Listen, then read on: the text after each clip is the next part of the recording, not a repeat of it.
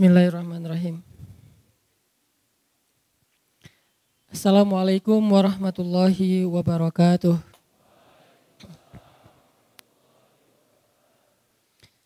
Alhamdulillahirabbil alamin hamdan katsiran tayyiban mubarakan fih kama yuhibbu rabbuna wa yarda. Asyhadu an la ilaha illallah wahdahu la syarikalah lahul mulk wa lahul hamd wa huwa ala kulli syai'in qadir. Wa asyhadu anna Muhammadan abduhu wa rasuluh. Allahumma salli wa sallim wa barik ala sayyidina wa habibina wa maulana Muhammadin wa ala alihi wa sahbihi wa man tabi'ahu ila yaumiddin amma ba' uh, para ustaz, para guru, para dosen, teman-teman sekalian, baik yang masih sendiri maupun yang udah berpasangan. Mulai walaupun eh, hujan di luar, mudah-mudahan Allah tetap memberikan kehangatan buat kita dan memberikan pahala lebih besar sesuai dengan jerih payah teman-teman yang tetap istiqomah tetap bersabar untuk duduk dalam majelis ilmu walaupun hujan-hujanan. Mudah-mudahan pengorbanan teman-teman khususnya yang ada di luar akan Allah ganti dengan kemudahan-kemudahan nanti di akhirat. Terutama kemudahan untuk mendapatkan pasangan yang soleh-soleha. Beda aminnya. Teman-teman yang dirahmati Allah, malam ini saya pengen sharing tentang main dalam Al-Quran dan hadis? Boleh? Kalau biasanya dibahas tentang sholat, ibadah, zikir, sekarang main. Supaya kita punya modus. Kenapa main? Kata Ustaz Hanan ada ayatnya. Kok kamu senang main? Ada hadisnya. Nah kita malam ini bakalan bahas. Eh, kalau dalam bahasa ulama itu ar-riyadah wal la'ab fi as-sunnah an-nabawiyah.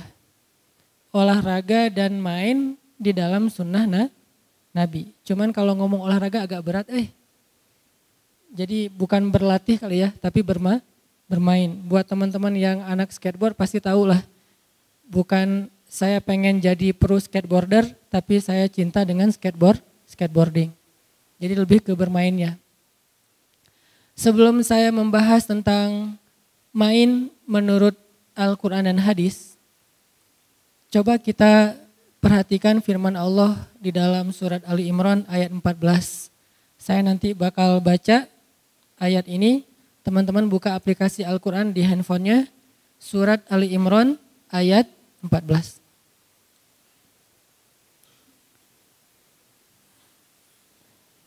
أعوذ بالله من الشيطان الرجيم. بسم الله الرحمن الرحيم. زين للناس حب الشهوات من النساء والبنين والقناطير المقنطرة والقناطير المقنطرة من الذهب والفضة والخيل المسومة والأنعام والحرث. ذلك متاع الحياة الدنيا. ذلك متاع الحياة الدنيا. والله عنده حسن المآب. قل أنبئكم بخير من ذلكم للذين اتقوا عند ربهم جنات تجري من تحتها الأنهار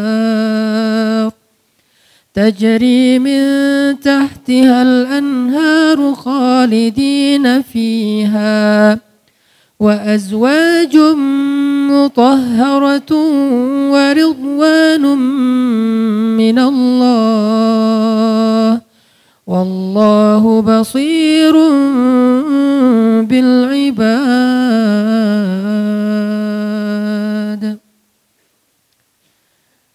dijadikan terasa indah dalam pandangan manusia cinta terhadap apa yang diinginkannya berupa istri-istri, anak, harta benda yang bertumpuk dalam bentuk emas dan perak, kuda-kuda yang pilihan, hewan ternak, sawah dan ladang. Itulah kesenangan kehidupan di dunia. Sedangkan di sisi Allah ada tempat kembali yang sangat baik. Katakanlah, maukah aku kabarkan kepada kalian apa yang lebih baik dari semua itu? Bagi orang-orang yang bertakwa, telah disediakan di sisi Tuhan mereka surga-surga yang mengalir di bawahnya sungai-sungai. Mereka kekal di dalamnya dan pasangan-pasangan yang suci lagi bersih serta ridho Allah dan Allah maha melihat dan Allah maha melihat keadaan hamba-hambanya. Sadaqallahul azim. Teman-teman yang dirahmati Allah Subhanahu wa taala, mungkin bukan pertama kali kita mendengar ayat ini atau membaca ayat ini. Kadang kita mendengar ceramah tentang ayat ini dari satu khutbah, dari satu tausiah yang biasanya setelah membaca ayat ini seorang ustadz akan menyampaikan angle bahwa ternyata dunia itu nggak penting. Akhirat itu lebih penting. Kadang-kadang ada sedikit lebih saklek sampai mengatakan jangan cinta dunia, kemudian cinta pasangan, cinta anak, cinta harta, cinta kendaraan yang bagus dan segala macam. Sebagaimana yang ada di ayat 14.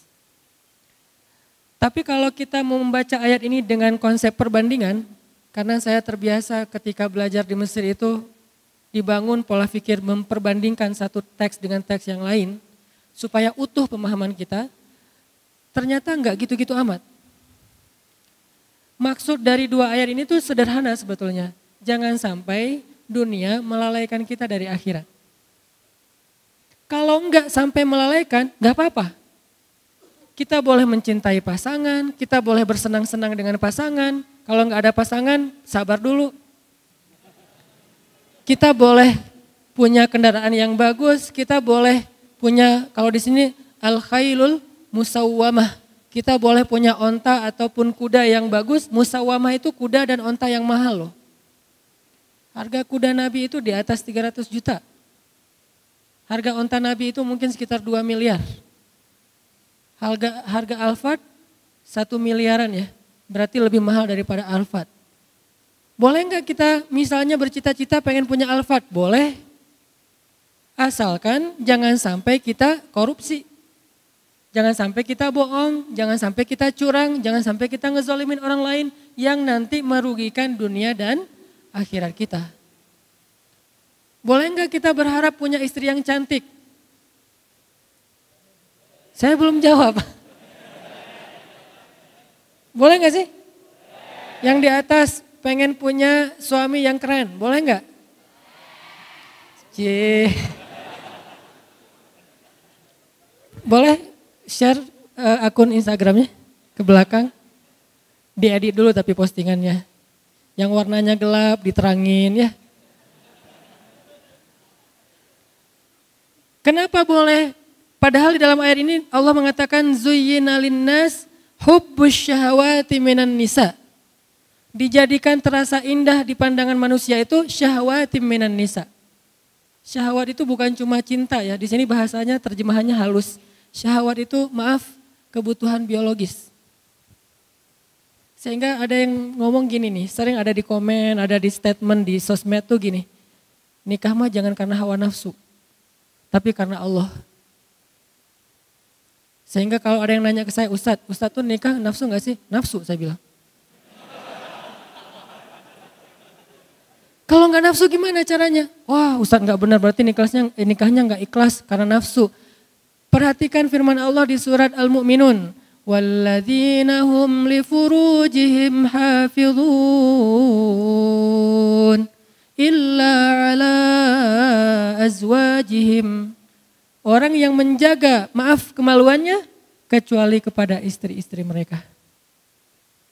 Oh kalau gitu nikah boleh dong karena hawa nafsu. Boleh banget, memang gitu. Bukankah makna litas kunu ilaiha yang kita singkat dengan istilah sakinah itu adalah laki-laki supaya merasa tentram kepada perempuan? Itu bahasa kiasan. Al-Quran itu punya gaya bahasa kiasan, punya gaya bahasa peribahasa Al-Quran itu ada. Salah satu peribahasa Al-Quran itu Inna angkaral aswad la sautul hamir.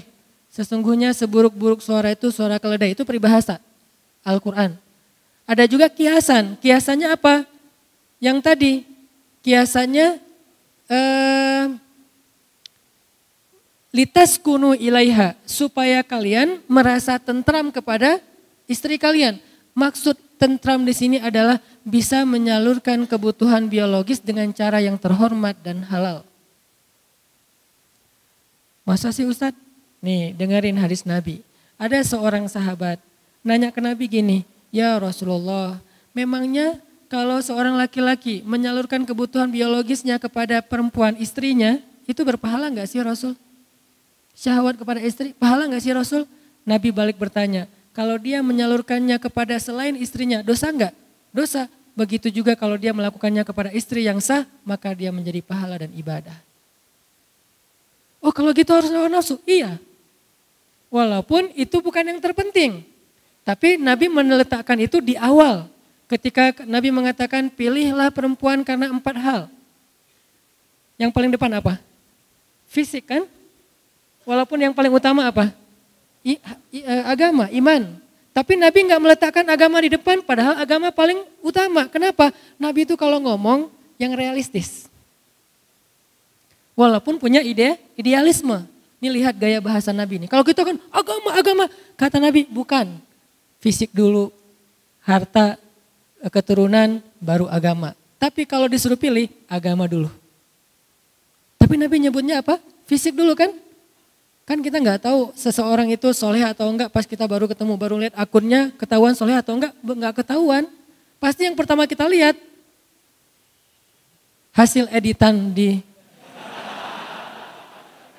Ngedit semalaman. Wah, Korea banget nih.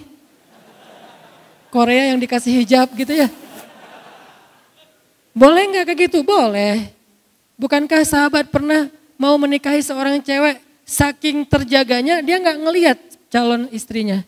Nabi nanya, kamu udah ngelihat belum wajahnya? Belum ya Rasulullah. Kalau bahasa kita, enggak ya Rasulullah, saya menjaga pandangan. Kata Nabi, jangan gitu, lihat coba. Nabi kan orang yang realistis. Oh gitu ya Rasul, boleh saya lihat? Boleh. Akhirnya dia stalking. Bahasa sekarang stalking, bahasa hadisnya dia ngintip-ngintip. Kan stalking kan?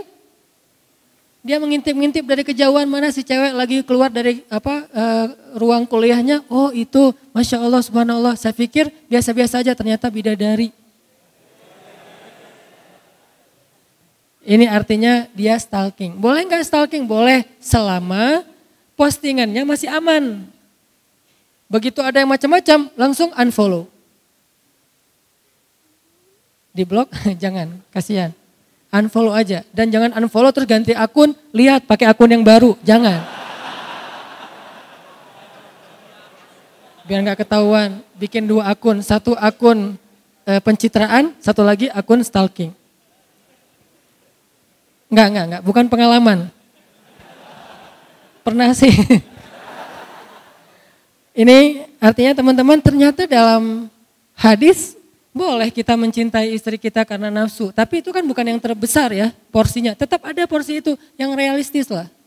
Sampai Nabi mengatakan salah satu di antara perbuatan sia-sia tapi berpahala adalah bercanda gurau dengan keluarga, istri dan anak. Nanti kita akan bahas tentang kata Nabi itu kullu syai'in laisa min dzikrillah fahuwa lahun. Segala sesuatu yang enggak ada unsur zikir di dalamnya itu sia-sia.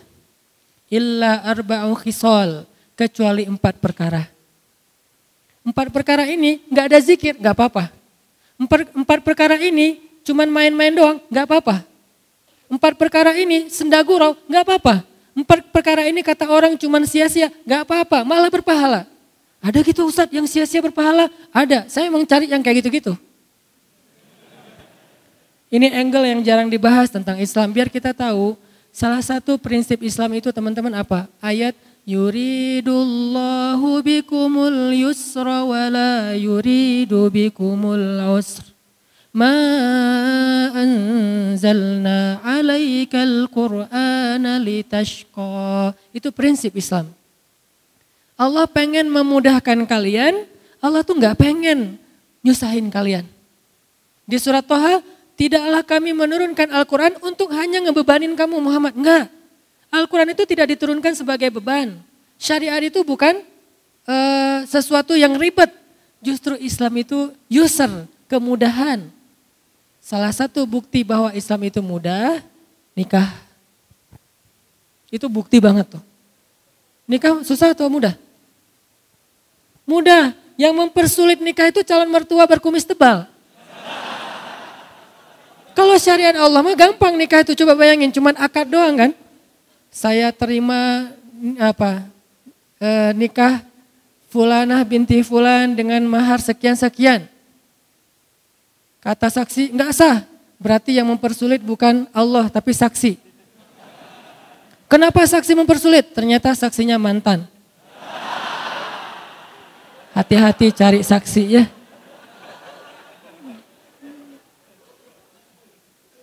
Udah akad benar? Enggak. Oh ulangi lagi. Sah saksi? Belum. Seharian gak bakalan sah kalau saksinya adalah M bintang-bintang. Cari saksi itu yang netral. Yang udah move on. Ustadz, insya Allah ya. Nih teman-teman, artinya akad nikah itu sederhana loh. Kalau kita nggak bisa akad dengan bahasa Arab, maka kita bisa pakai bahasa Indonesia. Nggak bisa hafal, boleh nyontek. Salah bisa diulang. Salah lagi bisa diulang, nggak boleh sampai tiga kali salah passwordnya dikunci, nggak ada tuh. Kan kalau akun yang lain tiga kali salah masukin password nggak bisa lagi ya. Kita harus detek lagi tanggal lahir, nama ibu, permainan yang disukai waktu kecil segala macam. Kalau lupa gimana? Itu sulitnya birokrasi manusia. Kalau Allah mah asik-asik aja. Salah, ya udah nggak apa-apa ulang. Seharian diulang Allah tungguin. Begitu benar sekali, sah, Allah bahagia. Malaikat bahagia, ngedoain kita tuh malaikat tuh. Sebetulnya nikah itu sederhana, cuman kayak gitu doang mengubah status orang yang tadinya sentuhan aja nggak boleh, sekarang sentuhan jadi berpahala. Tadi saling ngeliat tuh nggak boleh, sekarang ngeliat berpahala. Salah satu hobi saya di rumah tuh lihat-lihatan. Maaf ya. Saya tuh kalau di rumah gini aja. Masya Allah. Tuh, wah, saya di rumah alhamdulillah ya Jarang sholat sunnah kecuali sholat sunnah sholat sunnah yang mukayat. Kalau mutlak itu jarang. Sholat sunnah mutlak itu kan bebas ya kapan aja ya. Itu jarang. Karena diganti dengan memandang wajah istri. Empat hal ya. Boleh walaupun sia-sia. Boleh tuh. Kullu syai'in laisa lahu min dzikrillah fahuwa lahun illa arba'u khisal. Segala sesuatu yang tidak ada zikir kepada Allah di dalamnya lahun sia-sia kecuali empat perkara. Satu, masyur rojul bainal gardain. Bolak-baliknya seorang laki-laki di antara dua spot. Apa maksudnya? Berburu. Kalau bahasa ulama memanah. Dari tempat dia memanah sampai target, terus nanti anak panahnya udah sampai di sana dia ambil, balik lagi, manah lagi, mungkin cuma satu anak panahnya atau dua, balik lagi, manah lagi, bolak-baliknya sambil bercanda gurau, sambil ketawa-ketawa, itu adalah ibadah, bayangin. Cuman sebagian ulama menafsirkan hadis. Kalau dulu konteksnya memanah, kalau sekarang berburu. Intinya menembak kan? Bisa berburu pakai senapan angin, bisa berburu dengan senapan apa senjata e, senjata api, bisa juga latihannya yang kecil-kecil dulu, paintball, airsoft gun. Intinya belajar nembak. Dan itu walaupun ketawa, walaupun bercanda, berpahala bayangin. Makanya saya bilang ada main juga dalam Islam. Malah berpahala. Kalau niatnya apa? Karena Allah SWT. Tinggal niat doang yang dirubah. Oh saya pengen belajar nembak nih. Pakai apa? Senapan angin dulu deh. Kan olahraga nih. Nanti gede sebelah gitu. Udah. Atau paintball yang standar-standar dengan niat ukhuwah, silaturahim, mendekatkan kesolidan organisasi. Sekalian belajar sabar, belajar teliti. Nanti airsoft gun naik lagi jadi senjata api kalau legal. Ada apa mungkin organisasinya berburu babi, berburu rusa segala macam. Itu bolak-balik antara satu tempat ke tempat yang lain malah berpahala. Bukan hanya itu. Nabi itu pernah jalan dengan Abu Bakar dan Umar bertiga. Kan ini segeng ya. Soulmate banget nih bertiga. Karena Nabi itu ada sahabat, ada geng. Sahabat Nabi itu muhajirin dan ansor. Geng Nabi Abu Bakar dan Umar. Itu geng. Biasanya Nabi kalau pengen me time, gak ada yang boleh ketemu Nabi kecuali dua orang ini. Abu Bakar dan Umar, tambah Utsman satu lagi. Kayak saya pernah ceritakan Nabi lagi me time di sebuah sumur, cuma pengen sendiri aja, terus suruh seorang sahabat jagain pintu sumur, nggak boleh masuk. Tiba-tiba datang Abu Bakar, ribut, saya pengen ketemu Nabi, nggak boleh, kata Nabi nggak boleh, sekarang nggak ada waktu selfie. Terus kata Nabi, siapa itu ribut-ribut di depan? Kata sahabat yang jagain, itu Abu ba ini Abu Bakar ya Rasulullah. Kata Rasulullah, izinkan dia masuk, dia itu ahli surga. Masuklah Abu Bakar duduk di sebelah Nabi, menjulurkan kakinya ke sumur. Ini sebagai sebuah nubuah, sebagai sebuah berita bahwa Abu Bakar nanti akan dimakamkan di sebelah Nabi. Terus datang lagi Umar. Saya pengen masuk, nggak boleh kata Nabi nggak boleh masuk. Tapi saya pengen masuk. Saya satu geng sama Nabi, nggak boleh pokoknya. Apa itu rame-rame? Ini Umar ya Rasulullah, izinkan dia masuk, dia ahli surga. Masuk aja Umar. Saya juga bilang apa, boleh masuk, masuk aja. Ini mah kalau kita ya, Masuk Umar, duduk di sebelah Abu Bakar. Nubuat bahwa Umar akan dimakamkan di sebelah Abu Bakar. Seperti itulah posisinya. Duduk di sumur gitu bertiga, ngobrol-ngobrol santai. Apa yang diobrolin? Gak tahu. Pokoknya santai aja nih. Kalau kita mungkin lagi ngopi-ngopi gitu. Wah ini bagus nih, sifon, ini apa 360 apa segala macam. Gak penting sih yang diomongin. Lagian namanya juga lagi me, me time. Datang lagi yang ketiga, Uthman saya pengen masuk, nggak boleh. Saya pengen masuk, nggak boleh. Apa itu rame-rame di depan? Ini Usman ya Rasulullah. Izinkan Usman masuk. Sesungguhnya Usman adalah sebaik-baik pemuda surga. Lebih daripada Abu Bakar dan Umar istilahnya. Sebaik-baik pemuda surga. Masuk Usman. Tempat tadi udah penuh. Akhirnya Usman duduk di seberang. Itu menjadi nubuat, takwil bahwa Usman akan dimakamkan di Baki. Tidak di sebelah Rasul Abu Bakar dan Umar. Ini banyak cerita-cerita kayak gini yang jarang kita bahas. Dan angle-nya apa? Oh ternyata Nabi juga ngegeng gitu ya. Karena yang nyambung kalau TikTok itu cuma mereka bertiga nih. Kalau yang lain diam dengerin aja sami nawa atau ana masya Allah masya Allah. Kalau ini enggak ya Rasulullah gini gini gini suka berbeda pendapat dan itu seru. Makanya salah satu yang keren dari pernikahan itu kalau kita bisa chat sama istri kita tuh kadang-kadang rame debat tapi setelah itu pelukan eh ya. Ini teman-teman ternyata berburu itu sesuatu yang luar biasa di sisi Allah. Sampai ada hadis Nabi, nanti cek lagi deh. Nabi bilang gini, malaikat itu menyaksikan dua hal. Dua olahraga itu, dua permainan, malaikat menyaksikan. Satu, berburu, kedua lomba berkuda atau onta. Itu malaikat nonton loh. Bukan cuman malaikat uh, diem, tapi nonton. Bayangin kalau nonton kira-kira kita gimana? Wah seru gitu kan? Malaikat yushahid, Arti syahid malaikat ikut nonton acara berburu sama balapan. Jadi kalau dulu konteksnya berkuda beronta, sekarang mungkin BMX, ngetrail, off-road, touring, itu malaikat nonton loh. Arti malaikat nonton, malaikat tuh senang dengan kegiatan-kegiatan kayak gitu. Kalau niatnya karena Allah. Yang dilarang apa menurut ayat 14 surat Ali Imran? Jangan sampai gara-gara itu telat sholat. Itu doang masalahnya. Makanya saya sering bilang, fun itu nggak harus nambah dosa, tetap bisa fun kok. Kita bisa asik, bisa seru tanpa harus nambah dosa. Karena Islam itu luas banget. Sampai kita balapan aja selama nggak melanggar lalu lintas, malaikat nyaksiin. Kita berburu, malaikat ikut nonton. Mana malaikat ikut nonton? Makanya Nabi pernah jalan bertiga nih. Rasul, Abu Bakar, Umar jalan bertiga. Lewat orang yang lagi mana? Terus ada satu laki-laki pas mau manah gitu dia bersumpah, demi Allah ini akan kena sasaran. Kan orang Arab kalau suka kalau ngomong tuh suka wallahi ya. Wallahi ini akan kena sasaran. Wallahi ini akan kena sasaran. Ternyata meleset. Kata Abu Bakar, dia sih sumpah berarti nggak kena sasaran tuh berarti dia harus bayar kifarat sumpah. Kata Nabi, sumpah dalam masalah memanah maka itu dimaafkan. Sampai segitunya. Malai, eh, sahabat saking seriusnya pengen kena sasaran tuh dapat poin yang paling gede di tengah dia sampai sumpah demi Allah ini kena nih ternyata meleset kata Abu Bakar yang lewat dia sih udah terlanjur sumpah meleset berarti dia harus bayar denda kifarat sumpah kata Nabi sumpah dalam memanah dimaafin menunjukkan gimana mudahnya Islam memberi ruang untuk orang main jadi kalau kita berburu ini kena nih ini kena nih demi Allah ini kena nih tapi jangan dimain-mainin ya karena dia serius nih ini kena nih demi Allah, nggak kena. Wah lu udah sumpah tuh bayar tuh kifarat. Bayar kifarat sumpah kan lumayan gede tuh. Berpuasa atau kasih e, makan orang miskin ternyata khusus buat latihan atau bermain. Kalau saya lebih menyebutnya bermain ya. Walaupun maksudnya berlatih itu dimaafin coba. Maka kata Nabi di antara empat yang main-main tapi berpahala, yang nomor satunya berburu. Nomor dua, nomor dua seorang laki-laki yang melatih kuda atau ontanya. Melatih kuda atau melatih on, onta. Bukan berkuda doang, melatih. Jadi kuda itu kan bukan hanya dipakai untuk ditunggangin ya. Dia juga dilatih kayak kalau orang barat tuh ngelatih anjingnya biar sehat, pagi lari, sore lari gitu. Kita ngelatih kuda sama on, onta itu berpahala.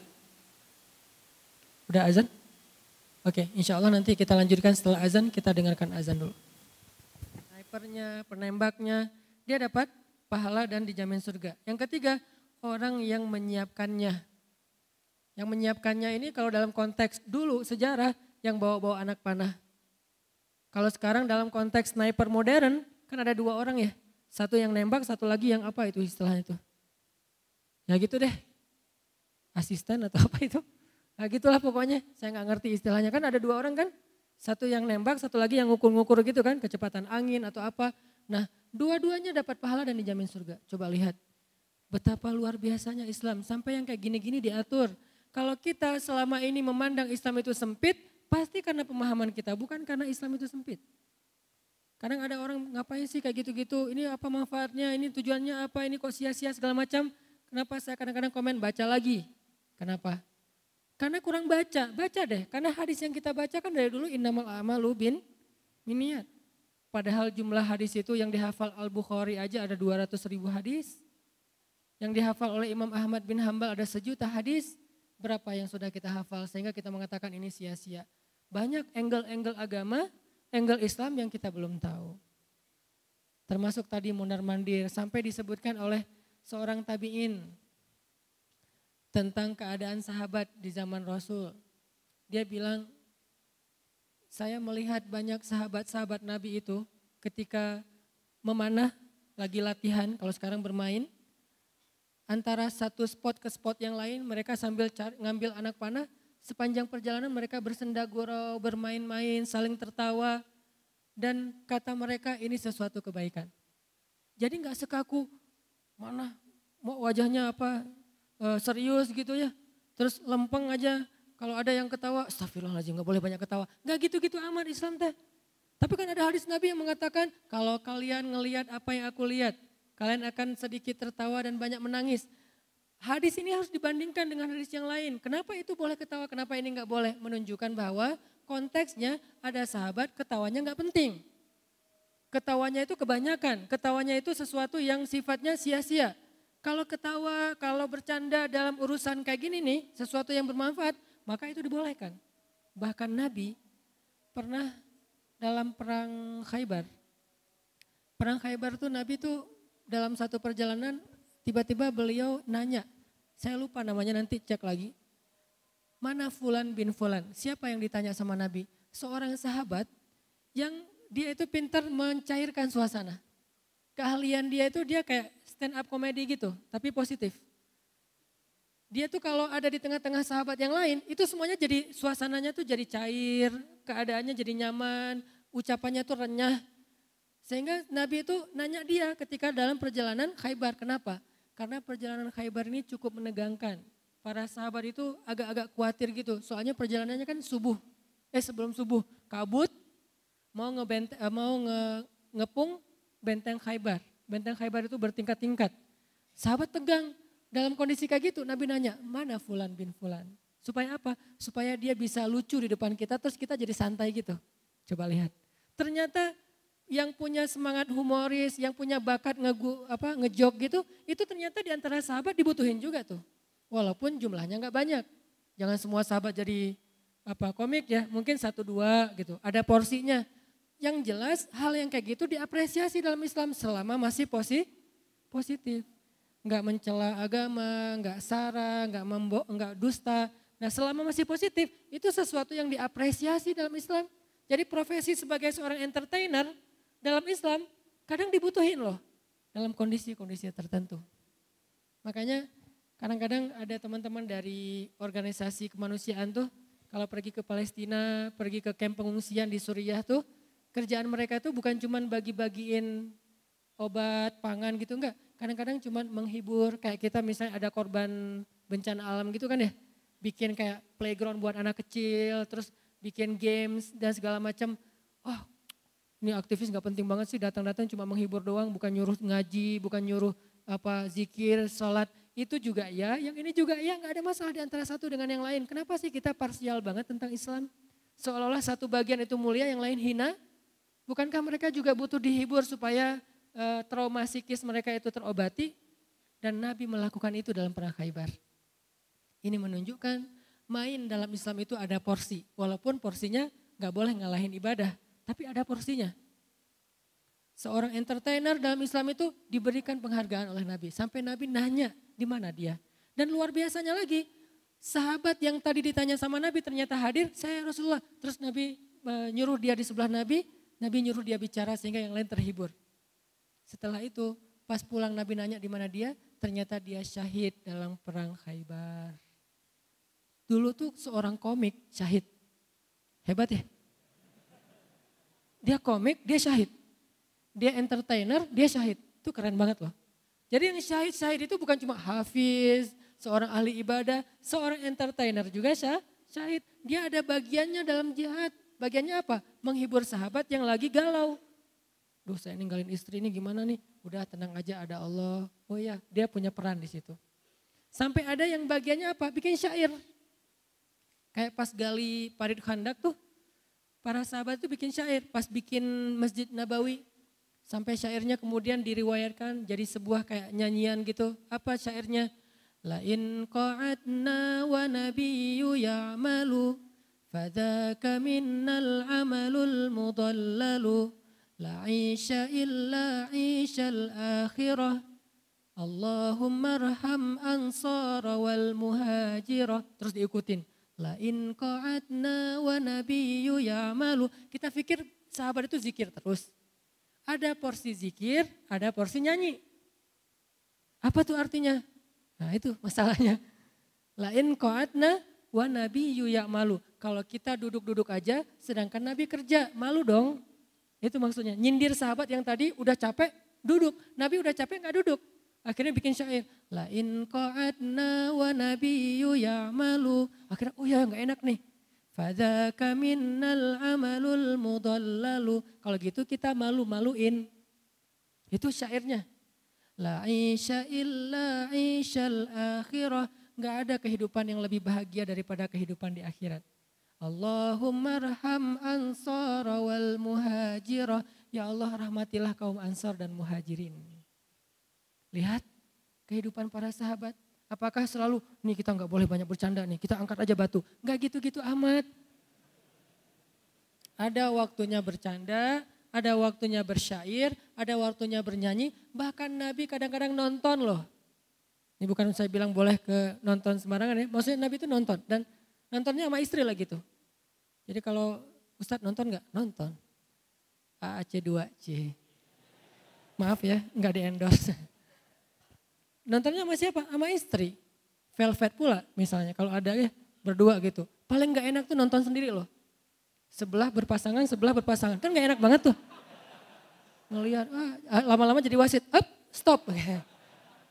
Nabi itu nonton, nanti ada hadis khusus bab itu. Intinya adalah kehidupan Nabi dan sahabat itu sangat proporsional. Malam mereka menjadi rahib, ibadahnya tuh sampai air mata membasahi jenggotnya.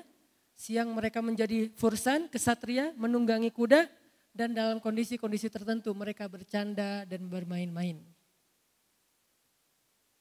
Makanya terjemahan dari ayat 14 surat Ali Imran nggak boleh parsial. Jangan main-main, jangan bercanda, nggak boleh sibuk dengan istri, nggak boleh sibuk dengan anak, nggak boleh sibuk dengan kendaraan. Nggak gitu maksud Allah, kita boleh menjadikan semua itu sebagai mata oleh hayati dunia, kesenangan dunia, tapi jangan lupa akhirat itu lebih keren loh.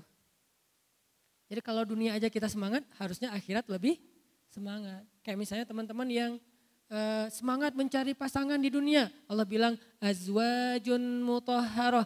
Di akhirat juga ada pasangan. Yang saya sering bilang di akhirat di surga itu nggak ada lagi jomblo. Jadi nggak ada yang duduk sendiri ngahulang sedih gitu. Eh lo kenapa? Gua ditikung. Nggak ada tuh. Di akhirat tuh nggak ada yang kayak gitu-gituan. Semuanya sudah ridho. Mutmainnah radiyatan mardiyah. Dalam keadaan ridho dan diridhoi oleh Allah Subhanahu wa taala. Pasangannya, pasangannya siapa? Yang kita sebut bidadari itu, itu istilah bahasa Indonesia kan? Bahasa Arabnya apa? Azwaj, pasangan bukan bidadari. Siapa azwaj? Itu tuh yang di atas-atas tuh. Yang solehah ya. Masya Allah.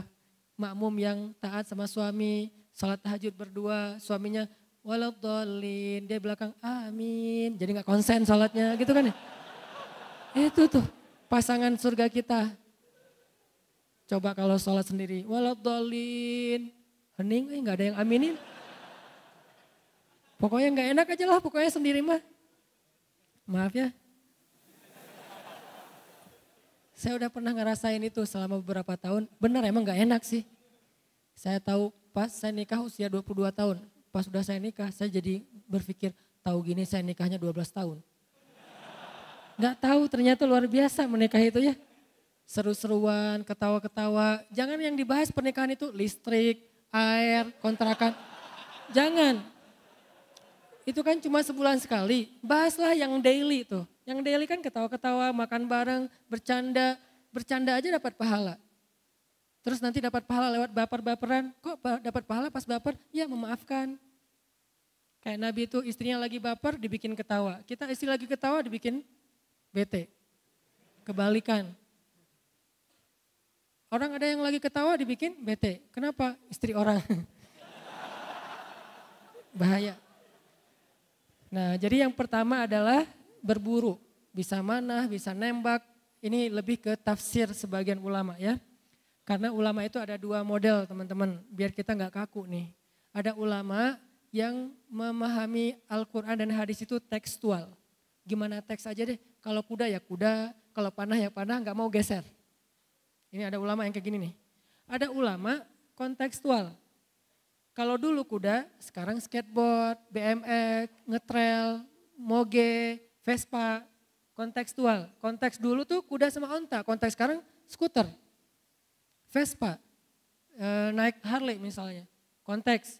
Dan ini disebut dengan makosidus syariah. Apa sih maksud dari syariat? Mesir cenderungnya ke yang kedua nih. Modelnya tuh kontekstual, pola pikirnya. Madinah cenderungnya yang pertama. Dua-duanya baik. Gak usah saling menyalahkan. Terserah kita mana yang paling nyaman kan.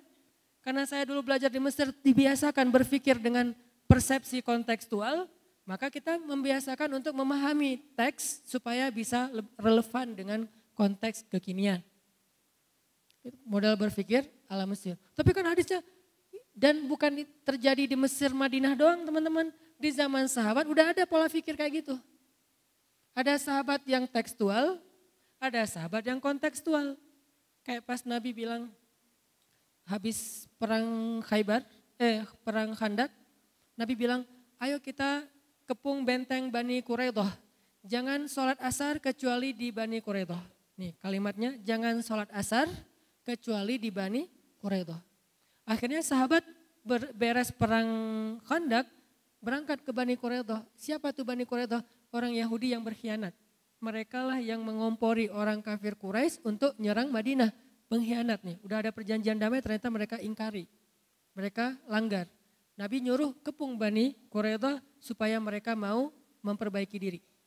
Jangan sholat asar kecuali di Bani Quraidah. Berangkat sahabat. Di tengah jalan waktu masuk waktu asar terjadi perbedaan pendapat. Sebagian bilang, eh kita sholat dulu yuk. Soalnya ini udah asar nih daripada ntar ke, sampai maghrib. Kata yang lain, nggak bisa kan kata Nabi jangan sholat asar sampai ke Bani Quraidah.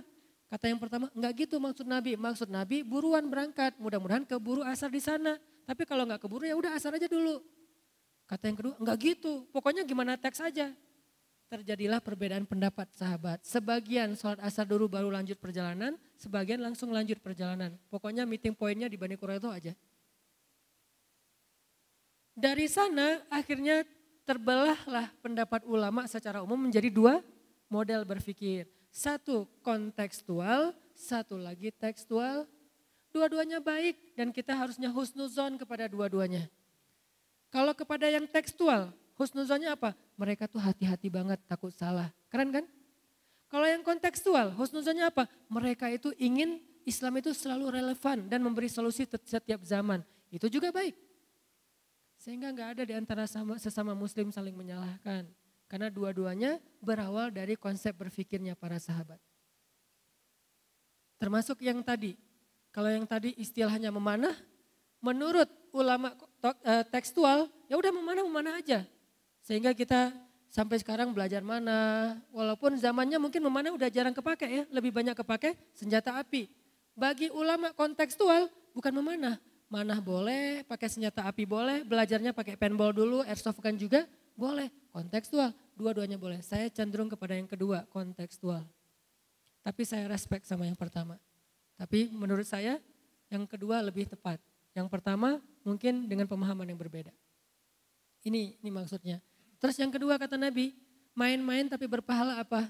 Walaupun gak ada zikrullah tadi, melatih kuda. Bagi ulama tekstual, kuda ya udah kuda aja, jangan ditafsir-tafsirin. Bagi ulama kontekstual, dulu kuda dan onta sekarang menjadi kendaraan. Bisa mobil, bisa motor, bisa trail, bisa Vespa, bahkan bisa BMX dengan niatnya untuk kebaikan.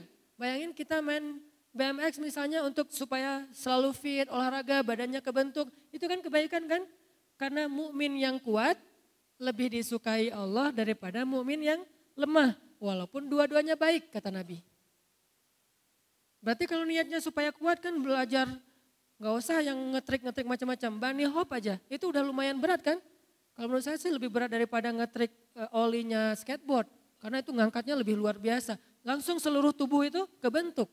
Ototnya langsung jadi itu. Berarti kalau niatnya mukmin yang kuat lebih baik daripada mukmin yang lemah, walaupun dua-duanya baik, maka main BMX itu adalah ibadah. hidup anak BMX ya. Main BMX segala macam termasuk skateboard, eh, longboard, eh, downhill kayak gitu-gitulah. Pokoknya riding aja. Selama niatnya untuk jaga kesehatan, apalagi kalau niatnya untuk berdakwah, apalagi kalau dalam konteks tertentu niatnya untuk membela agama, maka ini menjadi sesuatu yang berpahala. Bahkan malaikat menyaksikan. Kan gak mungkin kita sambil main BMX terus tausiah kan. Mau ngetrik Teman-teman yang dirahmati Allah Subhanahu wa taala. kan nggak gitu. Yang namanya main, main aja udah, nggak usah nggak usah terlalu serius. Nanti ada bagian tausiah di masjid. Kalau main udah aja main. Kayak kemarin saya ke Palu tuh, eh, kita bikin lomba berenang. Saya bilang siapa yang bisa ngalahin saya berenang, wah padahal saya nggak jago. Sosok jago aja apa ngenantang. Siapa yang bisa ngalahin saya berenang ke tengah laut, yang paling jauh saya fallback. Oh siap, siap. Akhirnya rame-rame karena pengen di fall, di fallback. Berenang tuh. Gayanya apa Ustaz? Bebas. Berenang, itu benar-benar jauh sampai airnya gelap loh. Dan saya tuh dalam hati saya cuma apa? Pokoknya saya nggak mau following. Pokoknya saya nggak mau following. Itu doang yang saya pikirin. Jadi motivasi saya, saya nggak mau follow back. Nggak mau follow back. Gak, padahal biasanya tuh saya paling agak parno ya dengan yang namanya hiu. Kayak pas ke, kemarin saya ke Wellington, New Zealand tuh. Tadinya saya pengen pedal-pedal doang, pencitraan ordai gitu kan. Pedal-pedal doang di pinggir-pinggir gitu sambil mancing, tapi tiba-tiba lagi jalan ngelihat orka, killer apa killer whale ya, eh, paus pembunuh. Itu paus pembunuh pasangan lagi tuh, bikin baper banget itu mah. Killer whale berdua itu lagi kayak lagi kayak jalan-jalan gitu, kayak apa window shopping gitu dia. Killer whale lagi window shopping di pinggir pantai. Naik, muncul, uh, tenggelam, naik lagi. Wah killer whale, lebih ngeri daripada hiu, kan lebih cerdas ya ah nggak jadi deh pedalnya nggak jadi pencitraan ya udah longboard aja semampunya gitu. Artinya saya tuh paling parno tapi gara-gara nggak pengen ngefollow saya maksain. Sampai saya buka mata, wah udah gelap gini. Terus aja, pokoknya jangan sampai saya follow lebih dari satu. Pas sudah sisa satu, udah deh cukup satu aja. Alhamdulillah ada yang e, berenangnya tuh hampir 500 meter, jauh banget ke tengah laut. Nah ini kan main-main ya, nggak mungkin Masya Allah, Subhanallah, Astagfirullahaladzim. Kan nggak gitu kan? Karena bab zikir ada bab zikir, bab berenang, bab berenang dan itu bercanda. Wah kalah Ustaz segala macam, Ustaz nggak boleh naik, kan kita udah jauh. Akhirnya nggak bisa balik lagi ke perahu, nggak kuat lagi. Minta dijemput, yang di perahu usil. Ustadz, Ustadz nggak boleh naik ke perahu sebelum fallback kita. Mah, wah Ustadz dikerjain. Ya udah deh saya fallback. Ya Ustadz naik, naik, naik. Sehari aja ya. Ah tahu gitu nggak jadi naik tadi. Bercanda kan? Nah bercanda dalam konteks kayak gitu adalah sesuatu yang diperbolehkan. Seru kan? Main-main, makanya saya punya tagline, banyak main, banyak manfaat. Itu bukan asal ngomong, ada maunya. Eh, ya. Ada maksudnya maksudnya. Jadi bukan sekedar, ah Ustadz kok banyak main bukannya banyak selawat. Selawat mah gak usah diomong-omongin. Ustadz kok banyak main bukannya banyak tilawah. Tilawah mah mudah-mudahan. Masa saya mau bilang, saya banyak loh tilawah. Kan so, apa kegeeran banget ya. Agak-agak norak gitu kan.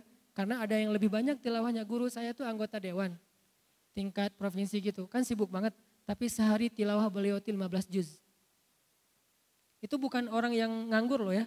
Anggota dewan tingkat provinsi yang sibuk banget sehari murojaah hafalan beliau hafiz. Sehari murojaah hafalannya tuh 15 juz. Masa saya mau bilang banyak tilawah sementara saya cuma sejuz itu juga kadang-kadang absen gitu. Kan gak enak sama beliau. Banyak tilawah, banyak manfaat. Emang kamu udah tilawah berapa? Satu juz Ustadz. Ah satu juz banyak. Saya 15 juz. Guru saya di Aceh yang kemarin saya ketemu pas pulang ke Aceh tuh satu hari 10 juz dan itu sudah beliau lakukan lebih dari 15 tahun.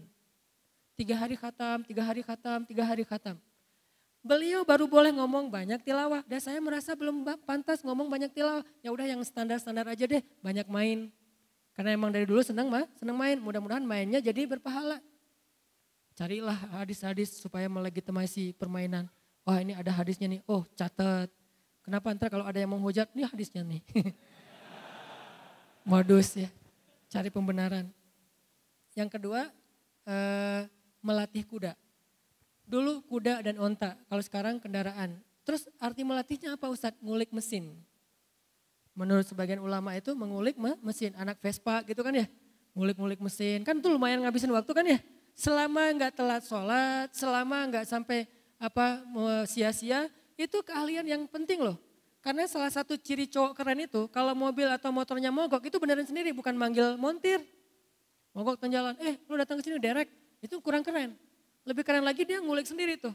Dan dia akan terbentuk juga kan fisiknya ngulik-ngulik kayak gitu, apalagi kalau turun mesin sendiri. Ah, lumayan.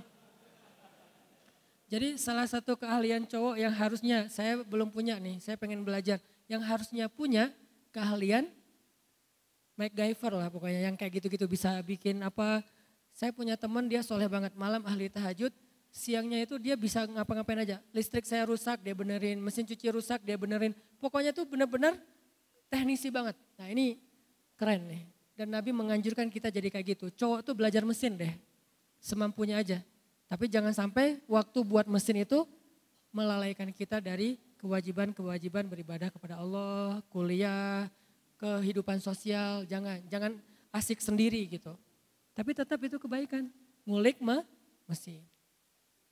Tetap uh, kuda dan onta itu memang sesuatu yang istimewa.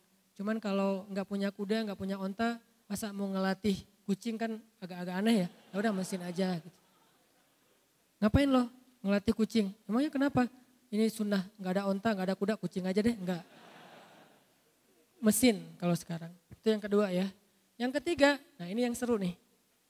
Main-main senda gurau, sia-sia, tapi berpahala apa? Bermain-main dengan istri dan anak-anaknya. Ini salah satu hadis yang saya paling suka nih.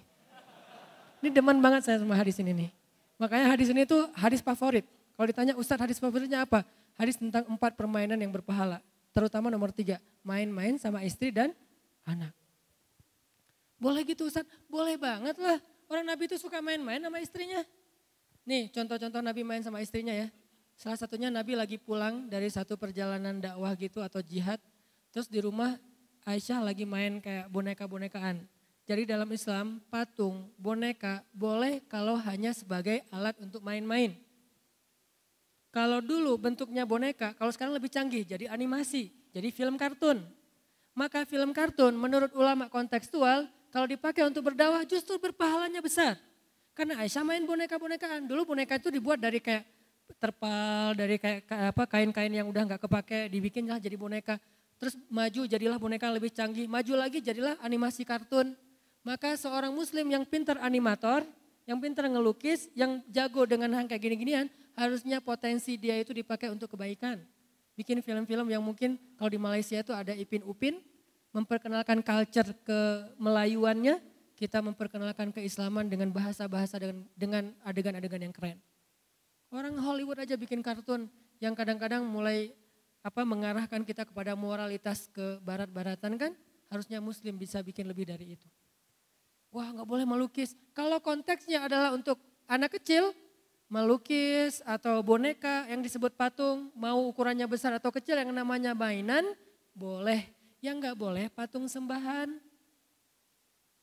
Kalau disembah nggak boleh. Kalau hiasan, nah kalau bab ini ikhtilaf di antara ulama, tanya aja ke Ustadz Fikih deh. Kalau hia, hiasan. Tapi kalau permainan, kalau sekedar boneka, maka itu boleh. Boneka Aisyah kecil, kalau boneka anak sekarang kan kadang-kadang gede tuh. Ada ulang tahun dikasih boneka Hello Kitty gede, dikasih boneka beruang gede. Kalau anak laki-laki bukan boneka, robot-robotan, superhero kayak gitu-gituan kan. Nah ini semuanya boleh. Kenapa? Karena Nabi pernah pulang dari satu perjalanan ngelihat Aisyah lagi main boneka-bonekaan. Waktu itu Aisyah masih kecil gitu kan, baru lulus SD. 12 tahun kan baru lulus SD ya. Baru lulus SD, Nabi datang. Nabi itu capek loh, baru pulang perjalanan. Tapi Nabi itu orangnya asik. Bukan, Aisyah gua capek, siapin air hangat. Enggak gitu Nabi ke istrinya.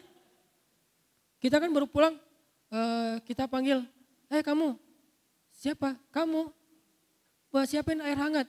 Emang saya siapa kamu? Teman kos. enggak, enggak, enggak. Jangan nyuruh teman kos siapin air hangat, bahaya. Kalau belum ada istri siapin aja sendiri.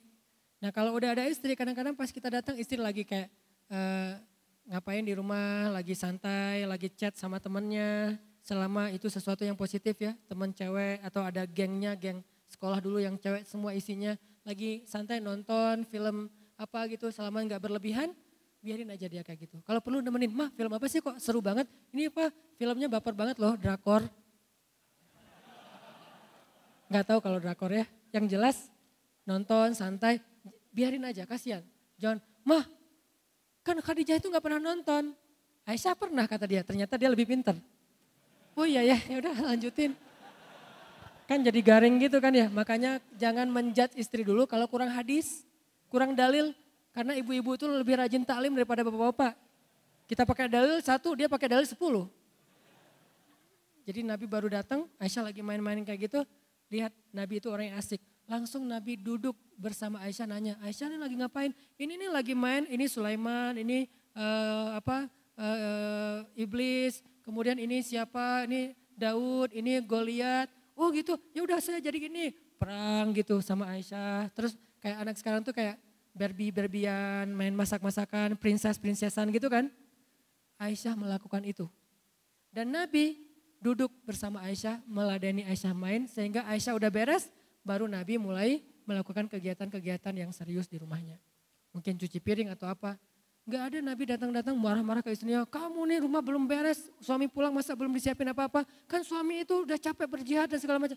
Enggak, justru kita yang pakai dalil itu. Nabi aja gak pernah pakai dalil itu. Ini menunjukkan bahwa main dengan pasangan itu sesuatu yang luar biasa. Satu, Nabi main sama Aisyah. Yang mana lagi yang Nabi main sama Aisyah yang lain? Nabi itu pernah treadmill sama Aisyah. Treadmill Ustaz? Ya, Cuman treadmill enggak, enggak pakai alat treadmill, lari di padang pasir. Kapan? Dua kali lagi tuh. Dua kali bukan berarti Ustadz, eh, eh, apa, eh, dek atau yang, yuk kita treadmill. Kan udah dua kali Kang.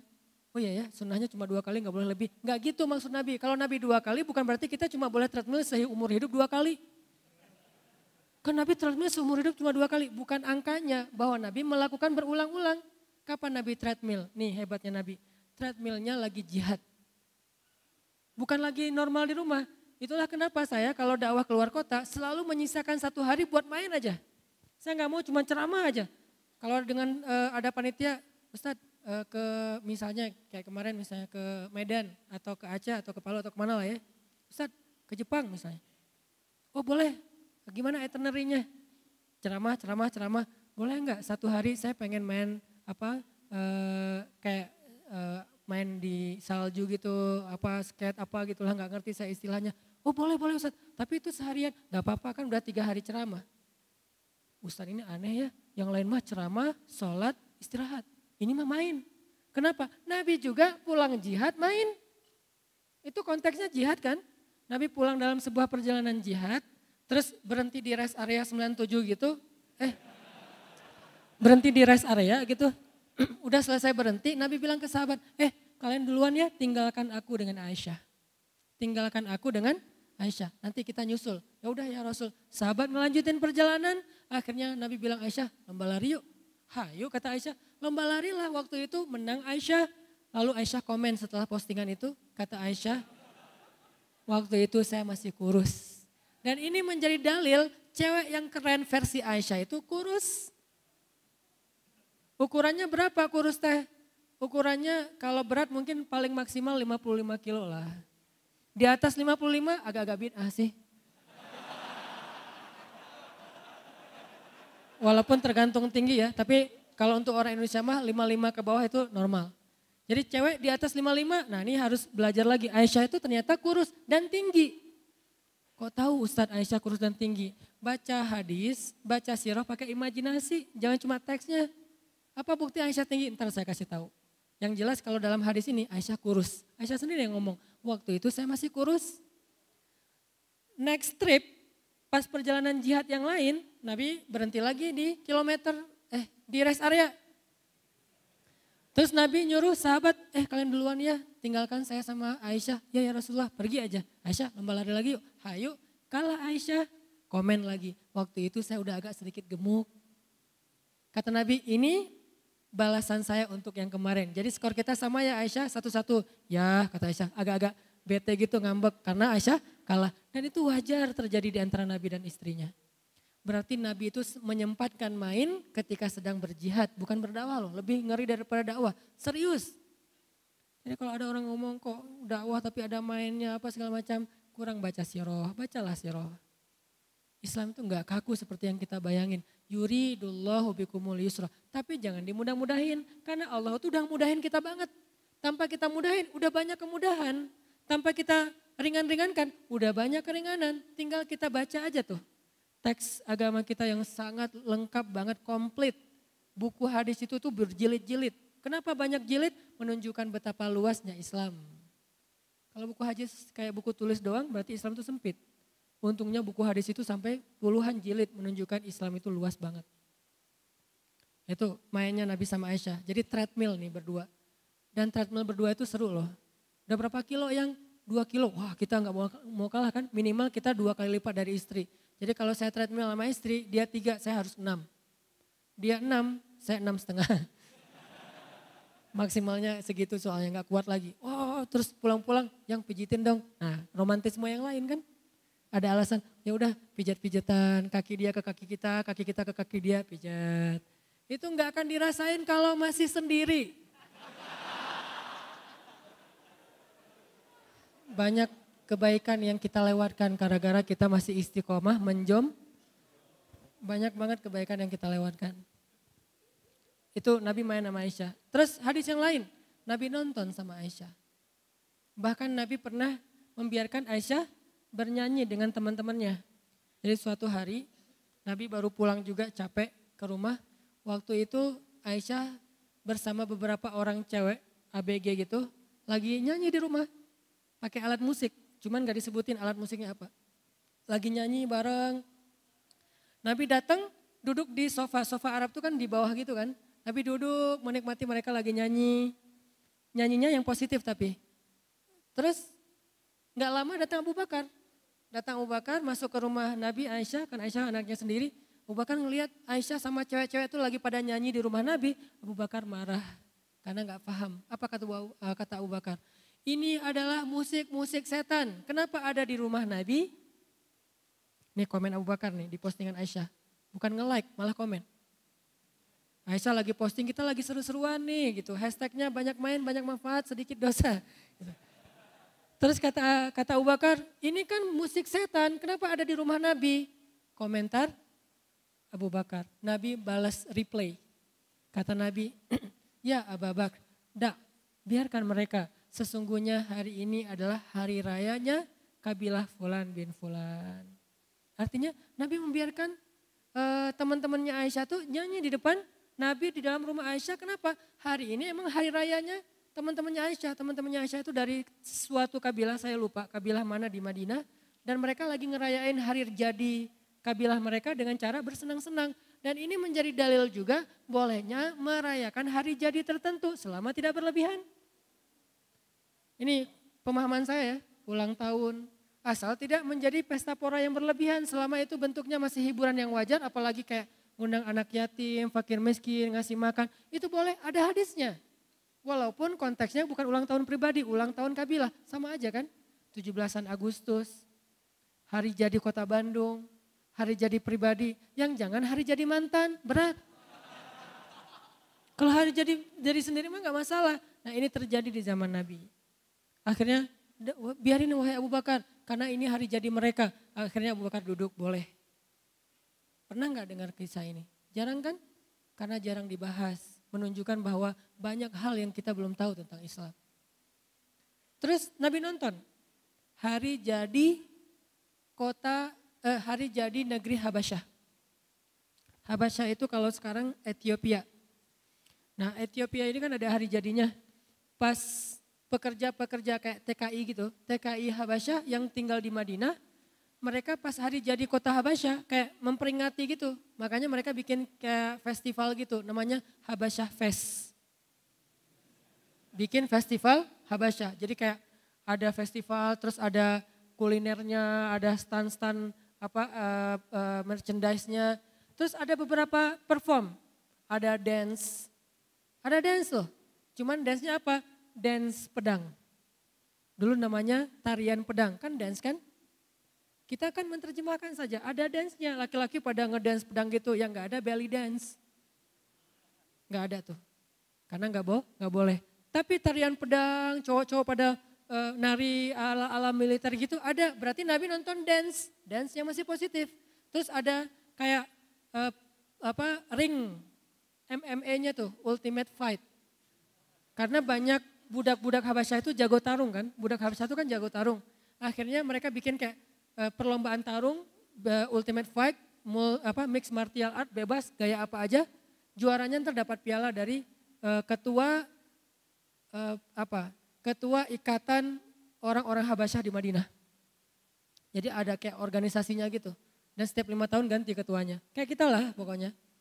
Akhirnya mereka bikin uh, gulat, uh, tarung gitu. Dan Nabi nonton.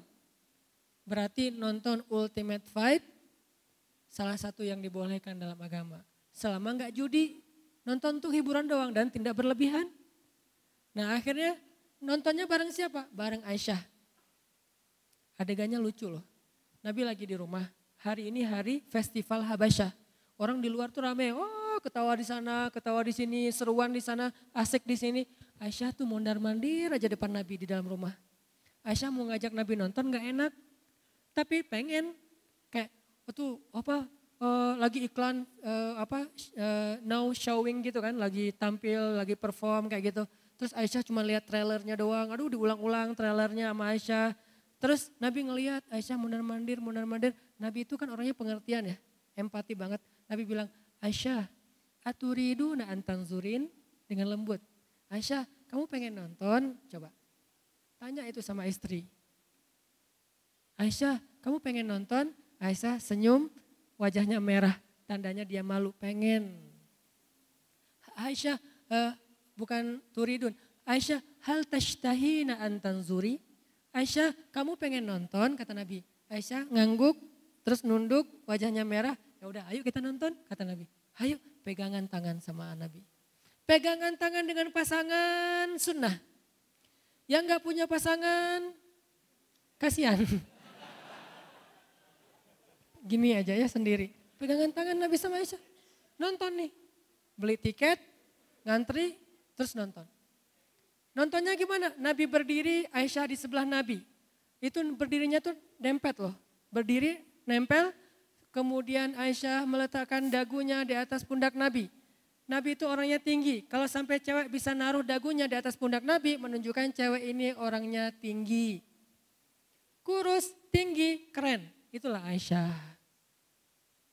Jadi Nabi milih Aisyah juga, wah Aisyah ini tinggi ya. Makanya Aisyah tuh pernah menggibah seorang istri Nabi yang pendek kan. Sofia kalau nggak salah. Nabi ngapain sih rajin-rajin ke rumah Sofia? Emang kenapa Aisyah? Sofia itu kan gitu kata Aisyah. Karena Aisyah cemburu kepada Sofia. Sofia itu kan cuma beda setahun sama Aisyah. Istri Nabi itu semuanya muda kecuali satu. Siapa yang tua? Saudah. Yang lain semuanya muda.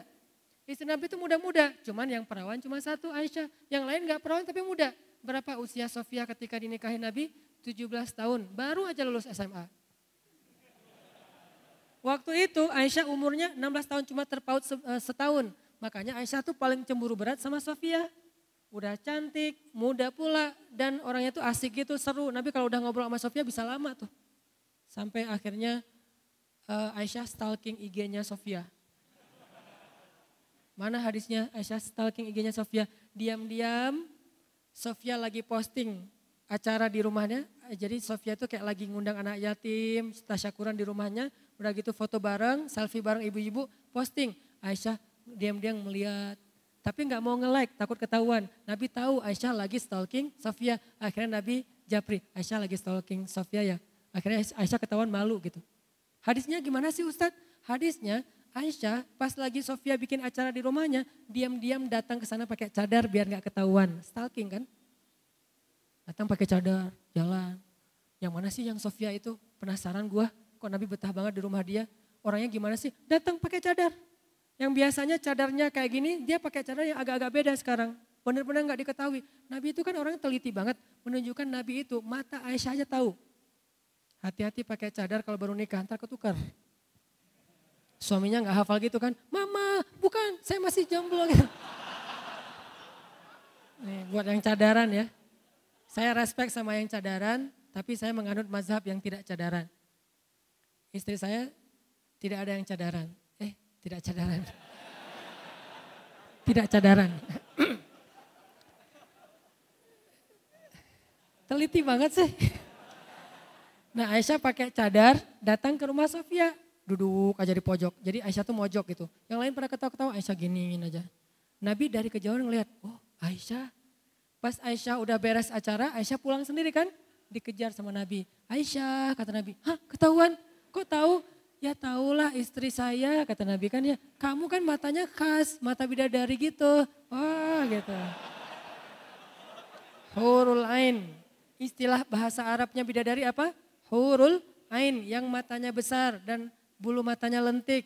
Yang matanya itu hitamnya hitam banget, putihnya putih banget, bersih, lentik, dan keren banget. Alisnya itu bertaut dan kayak pedang. Aisyah kayak gitu. Kalau kita kan dibentuk dulu, di, di dikikir, terus di kayak ditatoin gitu ya biar lurus gitu. Lama-lama kok jadi kayak balok ya lurus kayak gini ya. Kalau Aisyah itu dari sononya udah kayak gitu, udah keren. Makanya Nabi pesan lihat, oh ini Aisyah nih. Dikejar sama Nabi, Aisyah gitu kata Nabi. Aku ah, tahu, akhirnya jalan berdua pulang nih. Sepanjang jalan, Nabi itu kan orang yang asik ya. Asik diajak chat, ngobrol Nabi sama Aisyah.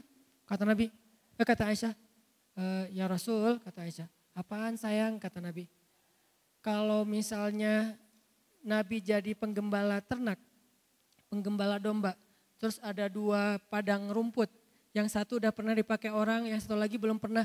Kira-kira Nabi mau menggembala domba di mana? Kata Aisyah. Aisyah menjebak nih. Nabi itu orangnya cerdas. Ya yang belum pernah dipakai lah, itu yang paling gua suka nih. Padang rumput yang masih uh, apa bagus, masih rimbun, masih belum pernah ada yang apa pakai di sana untuk ber, menggembala. Kata Aisyah, oh gitu. Ya Nabi ngerti kan? Ngertilah kata Nabi. Maksudnya apa? Satu-satunya istri yang istri Nabi yang perawan cuma Aisyah. Aisyah lagi nyindir. Nabi orangnya pengertian, cerdas. Kalau kita kayak gitu, ya tergantung sih. Bete kan istri kita? Kurang cerdas. Eh, e, gimana masakan aku? Ya kurang garam sih mah, terlalu jujur. Bilang aja, mah papa itu udah sering makan di restoran, tapi ini lebih enak loh dari semua restoran. Ah si istrinya kan gitu kan ya. Walaupun habis itu, mah ada garam. Gombal-gombal dikit lah. Nabi itu luar biasa menjaga perasaan Aisyah. Makanya Aisyah tuh pernah cemburu sama Sofia gara-gara Sofia itu salah satu yang cantik banget selain Maria kan. Ada Sofia, ada Zainab, ada Hafsah, ada Maria. Hafsah itu 19 tahun. Ada Maria orang Mesir. Tahu sendiri lah orang Mesir kayak gimana. Keren banget lah. Arab tuh yang keren tuh Mesir, Libanon, Suriah. Tuh keren-keren tuh. Nah Maria dari Mesir. Ini Sofia orang Yahudi. Jadi salah satu istri Nabi itu orang Yahu, Yahudi yang masuk Islam. Kata Aisyah, ya Rasul ngapain sih senang banget ke rumah Sofia. Sofia itu kan pakai kode bahwa Sofia itu pen, pendek. Kenapa? Aisyah itu tinggi orangnya. Lalu Nabi sedikit tersinggung dan mengatakan, ya Aisyah, seandainya ucapanmu itu ditaruh di lautan, maka seluruh lautan itu akan menjadi berbau bangkai. Apa maksudnya? Karena gibah itu seperti bangkai. Lebih bau daripada bangkai, enggak boleh menggibah. Nabi kalau udah bab kayak gini, marah. Kok marah? Kan Nabi enggak marah. Marah Nabi. Nabi pernah marah dan menasihati Aisyah. Gara-gara apa? Gara-gara Aisyah menggibah Sofi, Sofia. Tapi di sisi lain, di sini menjadi dalil Aisyah itu orangnya emang tinggi. Makanya pas Aisyah berdiri di sebelah Nabi, meletakkan dagunya di atas pundak Nabi berdirinya nempel gitu nontonnya tuh begini nonton tuh berdua. Nonton apa? Nonton dance, nonton apa lagi ultimate fight. Terus Nabi seru gitu. Pas udah lama nonton Nabi ngelirik ke Aisyah, hampir aja hidung Nabi kena hidung Aisyah gitu kan sama-sama mancung tuh. Imajinasikan roh. Nabi kan mancung, Aisyah mancung. Aisyah, udahan? Hmm, kata Aisyah. Ah, coba.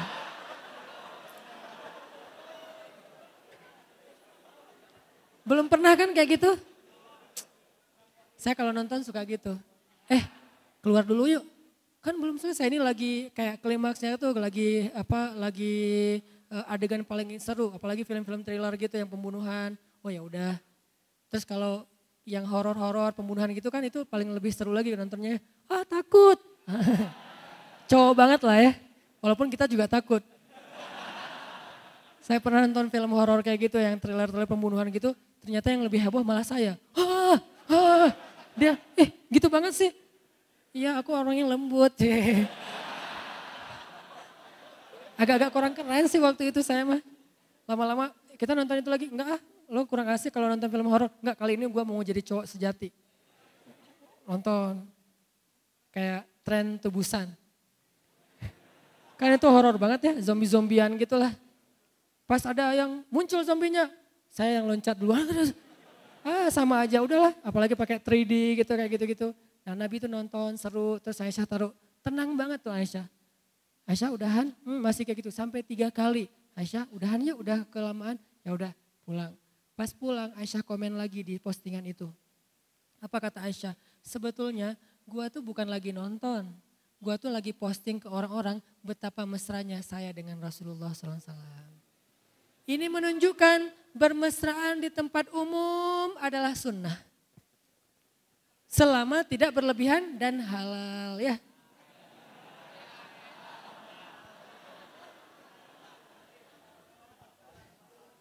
Coba lihat Islam. Ternyata ada yang kayak gini-gini juga tuh. Belum lagi nanti hadis-hadis tentang Nabi dan Aisyah yang lain tuh banyak banget loh. Yang ketiga ya. Yang keempat apa? Um, As-sibahah, berenang. Berenang kalau secara tekstual ya udah berenang aja. Kalau saya melihatnya secara kontekstual, dulu namanya berenang, sekarang bisa free dive, bisa diving, bisa snorkeling, bisa cliff dive, loncat dari tebing gitu kan. Apalagi kalau habis diputusin tuh pas banget tuh. Loncat dari tebing gitu, cliff dive, terus bisa apa uh, surfing, bisa wake surf, bisa kite surf gitu kan yang pakai apa kayak layang-layang gitu, kayak apa terjun payung gitu, terus ditarik. Semua ini sibahah, semua ini berenang. Tergantung kita mau yang mana yang kita senang. Ada yang senangnya cuma snorkeling doang kayak ke Lombok, ke Raja Ampat. Itu juga bagian dari sunnah Nabi. Ada yang senangnya free dive nyelam gitu, nggak muncul-muncul lagi. Kenapa? Ada yang juga uh, mainnya ombak. Ada ombak, ombak gulung saya gitu ya. Kenapa? Karena saya udah pernah digulung masa lalu lebih berat daripada digulung ombak misalnya gitu-gitulah. Ah garing lah pokoknya kayak gitu-gitulah. Ini namanya asibahah ber berenang. Semua itu kebaikan teman-teman. Dan kan nggak mungkin juga kita lagi pedal gitu kan ngejar-ngejar ombak terus ombak datang kita kayak take off terus kita riding gitu terus kayak snap gitu sambil kayak gitu kita kemudian kita sesama teman lagi longboarding gitu kan berdua jalan terus ke nosnya ke depan sambil sesungguhnya kan nggak gitu kan ya udah main-main aja nanti setelah itu malamnya kita ngaji bareng kita tahajud bareng kita belajar hadis bareng ini Islam ada waktunya main ada waktunya belajar, ada waktunya ibadah. Empat hal ini, Nabi itu emang berenang, berenang teman-teman. Saya dulu tuh penasaran, Nabi berenang di mana ya? Ternyata Nabi itu jago renang. Kapan beliau belajar berenang? Ketika beliau masih berusia enam tahun. Saat beliau dibawa oleh ibunya ziarah makam ayahnya Abdullah di sebuah kabilah dan di sana tuh ada kayak telaga danau kecil, di situlah Nabi belajar berenang. Jadi Nabi usia 6 tahun udah jago berenang, si bolang Nabi teh. Berenangnya itu di danau kecil telaga gitu sama teman-temannya, eh berenang, berenang segala macam, e, lomba berenang. Ini permainan yang keempat yang berpahala. Tapi di dalam hadis yang lain ada yang kelima teman-teman. Bergulat, tarung. Bisa MMA, bisa Wing Chun, bisa uh, apa muatai, bisa boxing, bisa boxer, bisa ah, terserah lah pokoknya tarung aja. Tarung itu salah satu keahlian Nabi SAW. Dan ber, belajar bertarung itu salah satu sunnah Nabi. Sampai Nabi ada riwayat ketika awal-awal berdakwah di Mekah, Nabi itu lagi menggembala ternaknya Abu Talib di padang pasir. Ditemenin sama seorang juara Ultimate Fight Mekah. Namanya Abu Rukana. Abu Rukana itu pemegang sabuk eh, apa banyak sabuk emas tuh. Nggak, dan nggak ada yang ngalahin. Selama ini rekor dia itu menang KO semuanya, nggak ada yang kalah sekalipun. Abu Rukana namanya. Julukan ya, bukan Abu itu bukan orang tua ya, itu orang gaya orang Arab. Umurnya tuh masih kayak 19 tahun gitu masih ABG banget. Kenapa disebut Abu Rukana? Nama aslinya saya nggak tahu. Karena Rukana itu rukun, artinya badannya itu kayak tiang gitu, kuat banget badannya, ototnya tuh udah luar biasa. Abu Rukana nemenin Nabi menggembala ternak di Mekah. Waktu itu Abu Rukana belum masuk Islam, lagi gembala ternak berdua ngobrol-ngobrol sama Nabi. Nabi bilang ke Abu Rukana, Abu Rukana duel yuk. Coba. Nabi muda ya, Nabi masih umur sekitar 40 tahun baru dapat wahyu. Abu Rukana duel yuk. Kata Abu Rukana, beneran Muhammad? Kan Nabi itu gak pernah tarung bebas. Tapi petarung, cuman gak pernah pamer. Jadi Nabi tuh kalau ngeliat orang tarung kayak di ring gitu, Nabi tepuk tangan. Padahal beliau tuh lebih jago dari mereka. Itu kerennya Nabi tuh, bukan ah gitu doang. Enggak, Nabi, wah hebat, hebat Umar, hebat Khalid, hebat Ruka, Abu Rukana. Nah kali ini Nabi ngajak Abu Rukana duel. Abu Rukana duel yuk. Kata Abu Rukana, beneran Muhammad? Dalam hati Abu Rukana, ntar kalau kamu terkilir gimana? Kalau kamu patah gimana? Kalau kamu sampai keluar darah gimana? Kan kamu tuh orang yang lembut. Abu Rukana duel yuk. Beneran Muhammad? Beneran? Kata Abu Rukana, ah kalau duel doang mah gak ada yang dipertaruhkan gak seru. Ya udah, siapa yang menang dapat domba. Kalau saya menang, domba saya kasih, kasih eh, domba kamu kasih ke saya. Kalau kamu menang, domba saya kasih ke kamu. Beneran? Beneran. Satu domba itu 5 juta. Dan ini bukan judi ya. Ini bertaruh tapi bukan ju, judi. Ya udah, tarung nih. Abu Rukana mulai kuda-kuda, Nabi biasa-biasa aja. Nabi itu harus keren imajinasinya ya. Nabi biasa aja. Udah Muhammad, udah. Pas Abu Rukana maju, dipegang sama Nabi, dibanting, dikunci sama Nabi. Nabi itu jago ngunci loh. Dikunci hampir patah. Abu Rukana bilang, Muhammad nyerah, nyerah, nyerah. Dilepas sama Nabi. Abu Rukana domba. Dikasih domba Abu Rukana. Abu Rukana tuh gak puas gitu. Kata Nabi, mau lagi? Ya udah deh, kayaknya tadi salah gaya nih. salah apa jurus gitu kan. Ya udah nih coba lagi penasaran soalnya yang kedua. Mulai lagi ronde kedua, dipegang sama Nabi, pas mau dibanting oleh Abu Rukana, Nabi balikin, dikunci lagi, Abu Rukanah nyerah lagi. Abu Rukanah domba. Dua domba dikasih ke Nabi. Nabi diam, gak enak sama Abu Rukanah. Nabi kan gak mau nyakitin perasaan orang ya. Diam aja. Kata Abu Rukanah, Muhammad sekali lagi aja. Masih penasaran saya nih, kok kamu bisa gitu sih Muhammad? Perasaan selama ini kamu tuh nggak pernah masuk acara Ultimate Fight atau tarung bebas di mana? Saya lihat di TV One kamu nggak pernah muncul. Abu Rukana. Ya udah kata Nabi, hayu. Tarung lagi, kalah lagi Abu Rukana sampai tiga kali berturut-turut. Langsung dikunci di ronde pertama di menit, bahkan belum satu menit udah habis Abu Rukana nyerah, kasih tiga dombanya. Udah gitu Abu Rukana ngelihat sekeliling gitu, Kata Abu Rukana, Muhammad ada yang ngelihat nggak tarungan kita? Nggak ada emang kenapa? Soalnya selama ini orang Arab taunya saya tuh apa petarung paling hebat. E, juara bertahan, nggak ada yang bisa ngalahin saya. Masa kalah sama orang kayak kamu Muhammad? Abu Rukana, e, Nabi senyum-senyum aja. Udah nggak apa-apa, nama kamu tetap terjaga kok. Saya nggak akan ngomong-ngomong kalau saya ngalahin kamu. Cie. Terus Abu Rukana kayak cemberut gitu. Kata Nabi, kenapa lagi Abu Rukana? Saya bingung nih, gimana saya pulang kalau kambing saya udah berkurang tiga? Terus Nabi nanya, emangnya kenapa? Bilang aja ke ayah kamu bahwa kamu e, kalah tarung sama saya. Itu masalahnya. Kalau saya ayah saya sampai tahu saya kalah tarung, saya bakal dimarahin. Jadi bukan bab kambingnya, bab kalah tarung. Gimana saya ngomong ke ayah saya, masa kambing saya hilang? Enggak mungkin saya bohong. Pasti saya akan bilang kambing saya diambil Muhammad. Kenapa? Gara-gara kalah tarung. Kok sampai tiga? Tiga ronde ayah kan nggak keren banget kan. Gimana Muhammad saya ngejelasin ke ayah saya. Ya udah nih saya balikin kambing kamu. Dibalikin tiga-tiganya. Kemudian Abu Rukana mengatakan tidak ada orang yang lebih keren daripada Muhammad. Ya Muhammad asyhadu an la ilaha illallah wa annaka rasulullah. Masuk Islam. Tarung. Kita pikir itu cuma main-main. Semua potensi anak muda itu bisa menjadi potensi dakwah Mau tarung, mau skateboard, mau BMX, mau apa aja pokoknya selama tidak melanggar syariat dan berbuat dosa, lakukan, have fun. Udah hidup apa nikmatin aja hidup kalian, yang penting waktu hayya ala sholat, simpan sebentar, sholat dulu. Udah gitu lanjutin lagi. Lagian keringat, terus apa eh, sehat, keker gitu kan lebih bagus ya. Keringetan, mandi, pakai parfum kan keren. Nah ini sesuatu yang sebenarnya dalam Islam yang sangat dihargai. Mudah-mudahan dari banyak riwayat-riwayat tadi kita makin yakin untuk berhijrah. Islam itu enjoy banget. Batasannya tuh gampang, jangan nambah dosa. Dan tidak selalu yang nggak nambah dosa itu nggak asik, asik banget kok. Tetap fun insya Allah. Itu aja yang bisa saya sampaikan.